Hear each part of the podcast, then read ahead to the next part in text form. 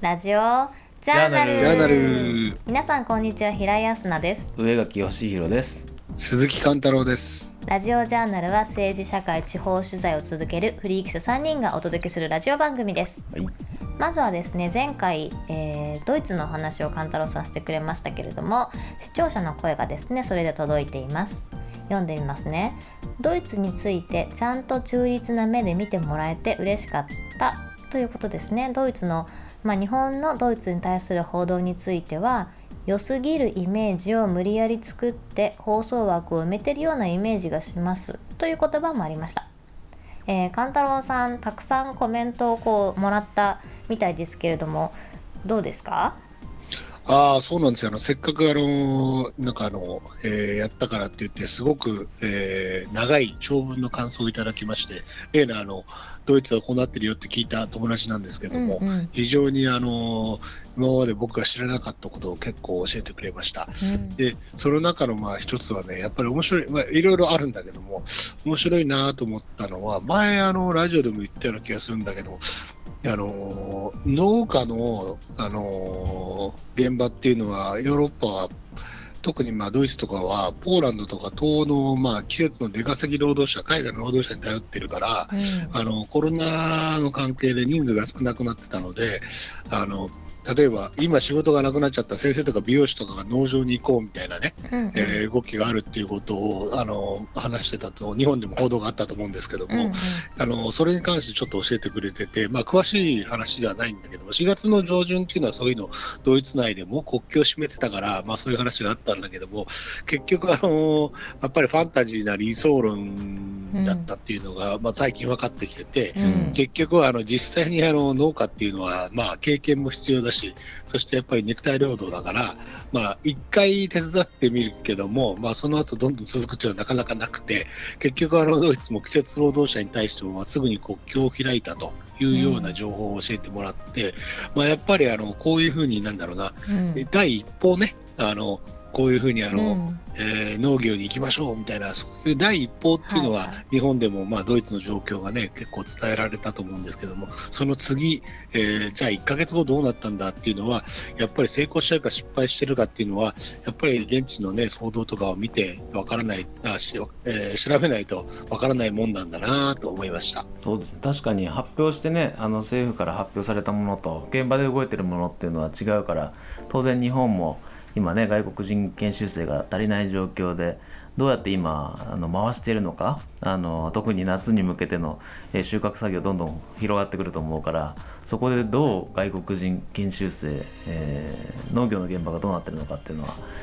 日本もぜひ知りたいところですね。うん。うん。なかなか難しいところですね。必要な時は来てほしいしいらない時は規制かけていらないしっていうふうな対応をするっていうのは、まあスペインでもそうだしドイツでもそうだし日本でもそうといろんな国でそうなってるのかなというふうに思いました、えーこちらのですねドイツの話は、えー、勘太郎さんが話してくれたのは先週からドイツ国内ではデモが広く行われるようになったとコロナ関係でその内容が面白いなということで今までの外出制限や今後の抗体検査ってああ抗体検査がが人権とか自由を奪う人の自由を移動の自由を奪うそれは憲法違反ではないかというふうな、えーことが行われてるよっていう話が前回。そうです、そうはい。前回もすでに聞いてて、うん前回はそのデモ、日本ではプラスの報道が多いけども、いや、あの実はやっぱりあのデモをね、してる人も結構いて、うん。ドイツはドイツでやっぱり問題を抱えてるみたいですよっていうようなことを、はい、ですよね。先週しました。はい、そのまた引き続きの新しい取材ということでした。そして、はいはい、もう一つですね、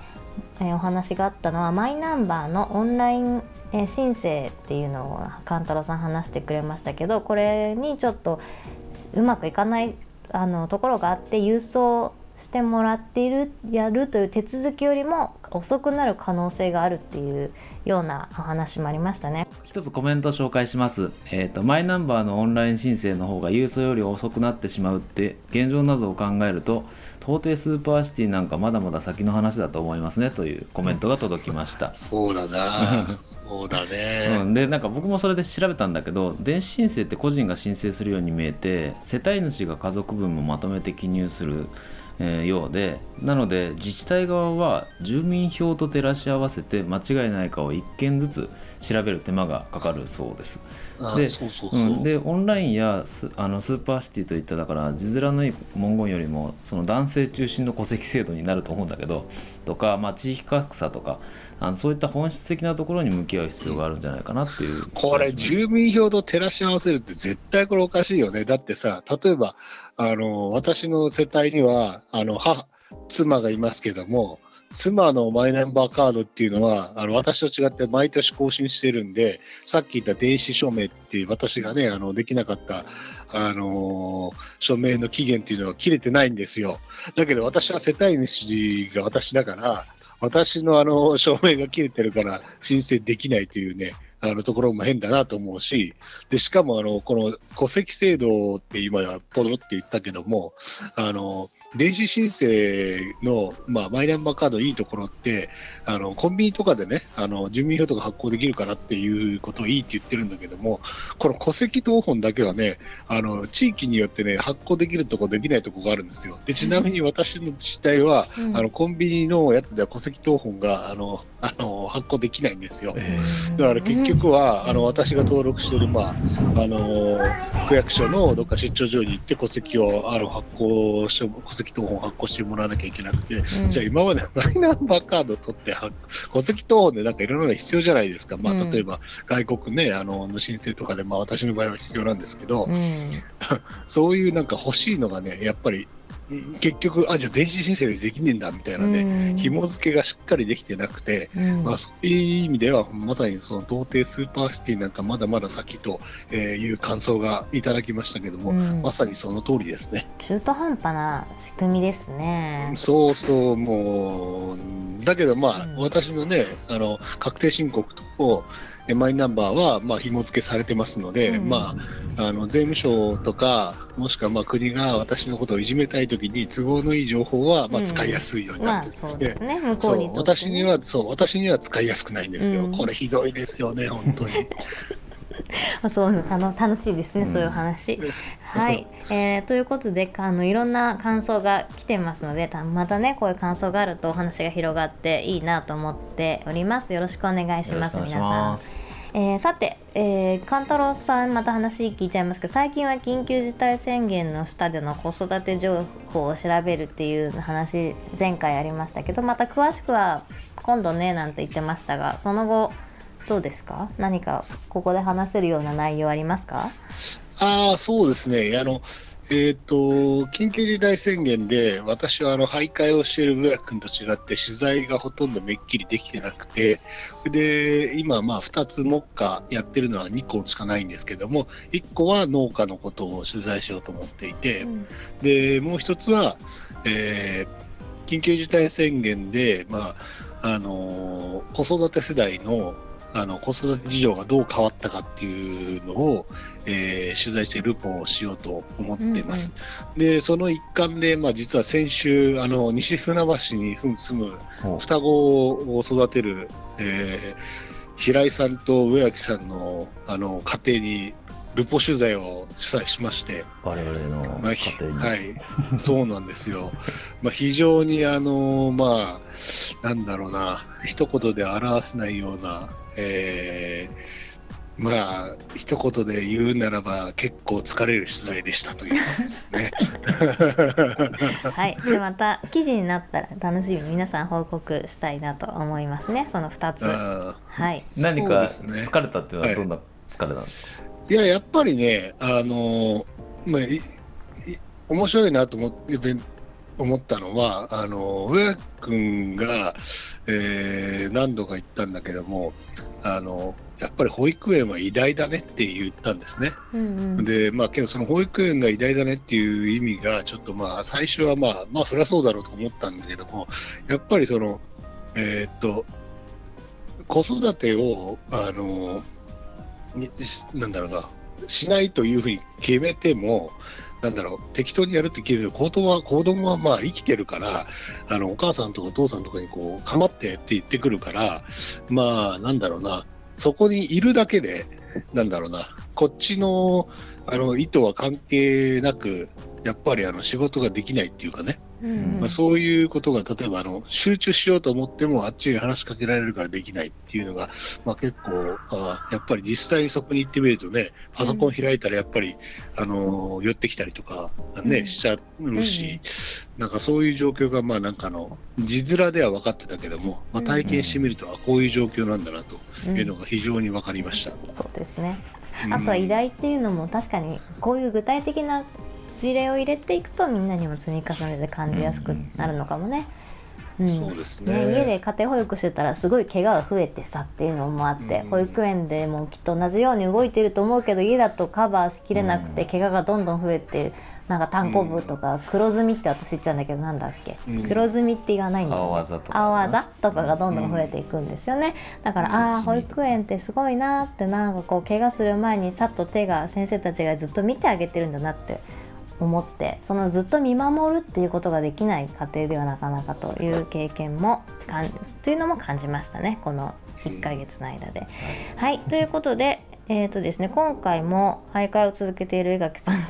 あのインタビューしたということですが、はい、えー、と今日はですねまた3分のインタビューをお伝えしたいと思います、えー今回はとあるタクシー運転手のお話です。えー40代でタクシー運転手として生計を立てている方で、えー、とタクシーのお話はもちろんなんですけれどもそれ以上に聞いてほしいのは子供このこの方もですね子供2人、えー育てているという方方です、まあ、2月27日に臨時休校をえー安倍首相が発表して、えーそれから保護者たちはどうなったのかというところに、えーつなげていければなと思っております。あじゃあ小学生のお子さんがいるタクシー運転手で夜働いているという方ですね。夜インタビューしたということですね。はい。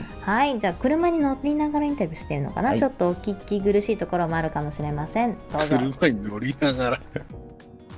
でもタクシーははい。どれぐらいの売り上げになってるんですか今売り上げ全然ですね、今。何割減ぐらいですか？もう半分以下、4分の1とか。あ4分の17そうですね。割8割減そうですね。お客さんが全然いないんで。だと終電で帰ってくる人とかも、そうですね。一瞬、平日でも一瞬はお客さん並んでたんですけど、今全然タクシーが全然動かない感じなんで、乗る人がやっぱ外出を控えてくださいって言われてるんで、やっぱいないですよね。平均単価っていうかはい。そういうのはどうですか、都内であの遅くまでお酒飲めないんで乗り越してきちゃったりとかそういうお客さんがいないんで単価は 下がってますね全然。であとあのまだ時間もう終電はいいやっつってそのまま少し飲んで でタクシーで帰るっていうお客さんもお店がやってないんでいないんで。うん会社だとでも会社の売り上げ自体全部そうですね。でもね会社は多分国から負担出ますよね多分。なんかでもロイヤルでしたっけ？はい。タクシーといえば。えああいう全員解雇みたいなのがありますもんね。だからタクシーの運転考え方によってうちもそういう風にしてくれた方が良かったのかなと思って。なるほ最初の頃だったら要はタクシーってみんなほとんどの会社が部合なんですよ完全な。どあそれなんで大体3ヶ月の平均を出してそれの60%とかって多分そういう計算になるんでもう今になっちゃうとガタって下がった分も入っちゃってそっからそっからの計算になっちゃうからもらえる額が少ないんですよねあ生活できないじゃないですかはい。だからい今やめちゃってもダメだし、なんか微妙ですね。そうしてる間に時間は過ぎていくそうみたいなですね。ずっとタクシーなんですか？そうですね、もう10年ちょっとやってます。はい。こんなことあんまないですよねそうですね。ね、地震の時とかは逆にその電車が走んなかったんで忙しかったりとか、こんなにお客さんがそういないっていうのは 初めてですね。らいかかるんですかね。オリンピックも一応1年伸びたなんて言ってますけど、来年もなんか厳しいんじゃないかなと思いますよね。仲間内でもそういう話はありますか？うん、結構そうですね。お一人なんですか？いや、結婚してます。あなんか子供も昼間いるし、昼間寝てみたいな感じだったんですけど、あお子さんは？2人いますね。2人普段だったら小学、もう2人とも小学生なんでいないんですけど、夕方ぐらいまで。うんまだ学校やってないんで。じゃあ睡眠もなかなか取れないですそうですね。どっか行ってこいっても言えないし。確かにそうですよねなんかでもどうなってほしいとかあります？やっぱり早くあれですよね。普段通りに戻ってほしいですね。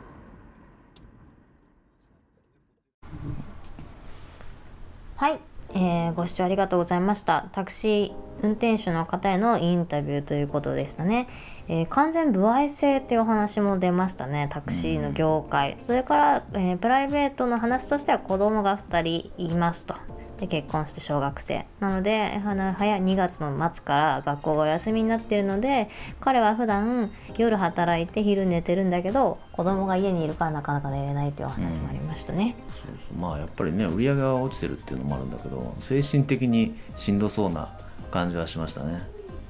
うん。勘太郎さん聞いていてどう思いました？あそうですね、あのーまずはあのタクシーを徘徊しながらでも取材する上垣君はすごいなと思ったのが、まあ、率直に一つと、まあ、あとは内容で言うと、あのー僕もやっぱり歩合制というところが引っかかって、なんでかっていうと、やっぱりあのえ今日先週かな、あのちょうどね、アメリカの雑誌のタイムで、うん。あのタクシー運転手のね、えー特集の記事が出てたんですよ。うんで、それを思い出しました。やっぱり、あの、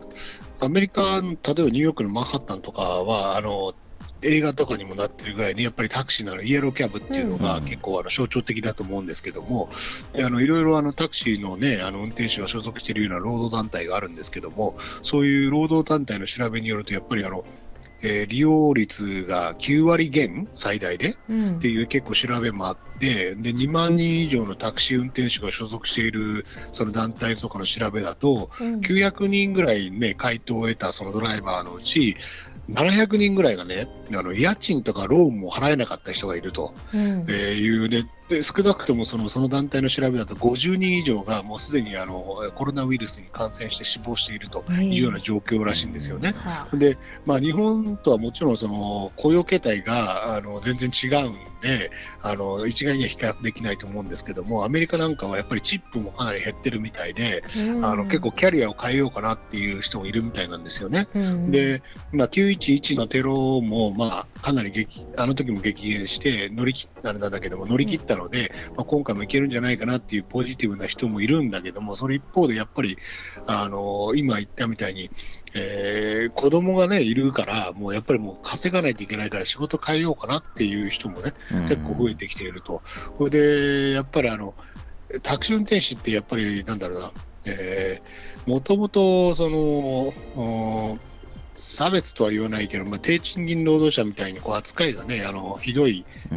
ー人もいる状況にいる人もいるので結構やっぱり差別が増えてるみたいで乗った後のねその人種差別の発言のようなするようなお客さんも結構増えてきてるみたいで、まあ、そういう状況は日本ではあるのかないのかわかんないけども、うん。意外とこう、なんだろうな、ニューヨークのこの状況が、意外となんかあ、日本のタクシーの人たちも同じぐらい大変なんだなっていうのをすごく感じました。あのアメリカってその日経で見てたんですけど失業保険の申請件数って8週間、まあ、コロナで3600万件突破してるって。5人に1人が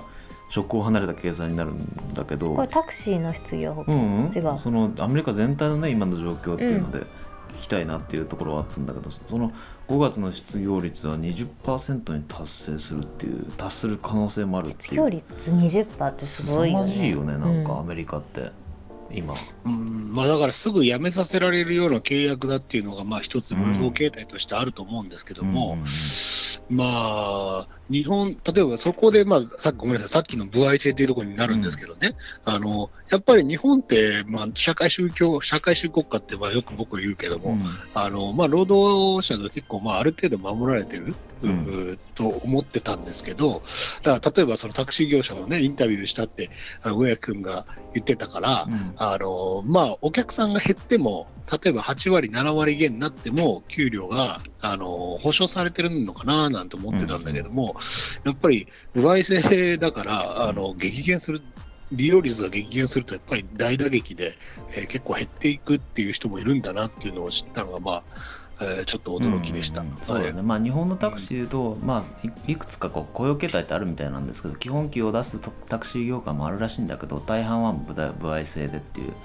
ところにもなっていてであのタクシーの運転手は必ず出勤するんだって。出勤してタイムカードをしてで、えー、と退勤するっていう形になってるんだけどそれのいいところっていうのはあのこれはまあ社会主義的なんだけどやっぱりこういった時に雇用調整助成金っていうのがついて、えー、と雇用主が申請すれば、えー給料が保証されるような形になるっていうのはもしかするとアメリカよりも手厚い行政の、えー仕方になってるのかもしれないけどまあとはいえ結構もう派遣とかね非正規が増えてるっていうのはやっぱ不安定化社会につながってるっていうのはあのそのグローバリゼーションの流れ波は日本にも押し寄せてるなっていう感じは、まあ、ここ数10年20年の動きなんじゃないかなっていう気はしますね。うん。まあ、なんか、あともう一個聞いてて思ったのは、うんあのまあ、もちろん差別がまあ増えてるっていう、ね、人種差別のところもまあアメリカっぽいなと思ったんだけども、うん。それともう一つ、そのタイムの記事を読んでて、これ、まあアメリカっぽいなと思ったのが、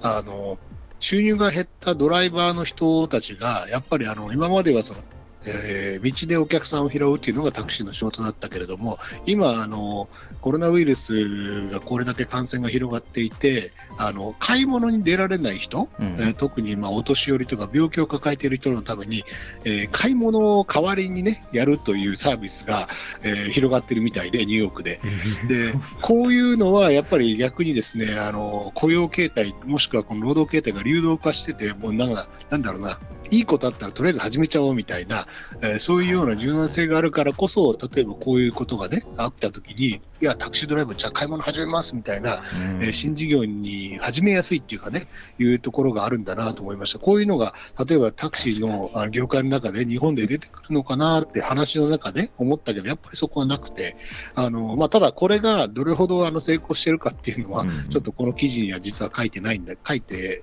うまくうまくね、書いて書いてないんだけども、ただ、あのこういうね、あのなんだろう、日本にもあのお買い物に行けない人とかね、結構あの、自治体が把握してるだけでも結構いると思うんですけど、こういうところをこうマッチングするだけでもね、意外とこう、あの、救われる人もいるんじゃないかなと、両者の意見を聞いて思いました。さすがアメリカという感じのこうフットワークの良さっていうのが出てましたね。だねちなみにあのまああのそろそろ時間ですけどアスナさんはこのタクシーの運転手の話を聞いて、うん特に子供2人がいてとかっていうところで何か感じたりそういうところはありました？なんか。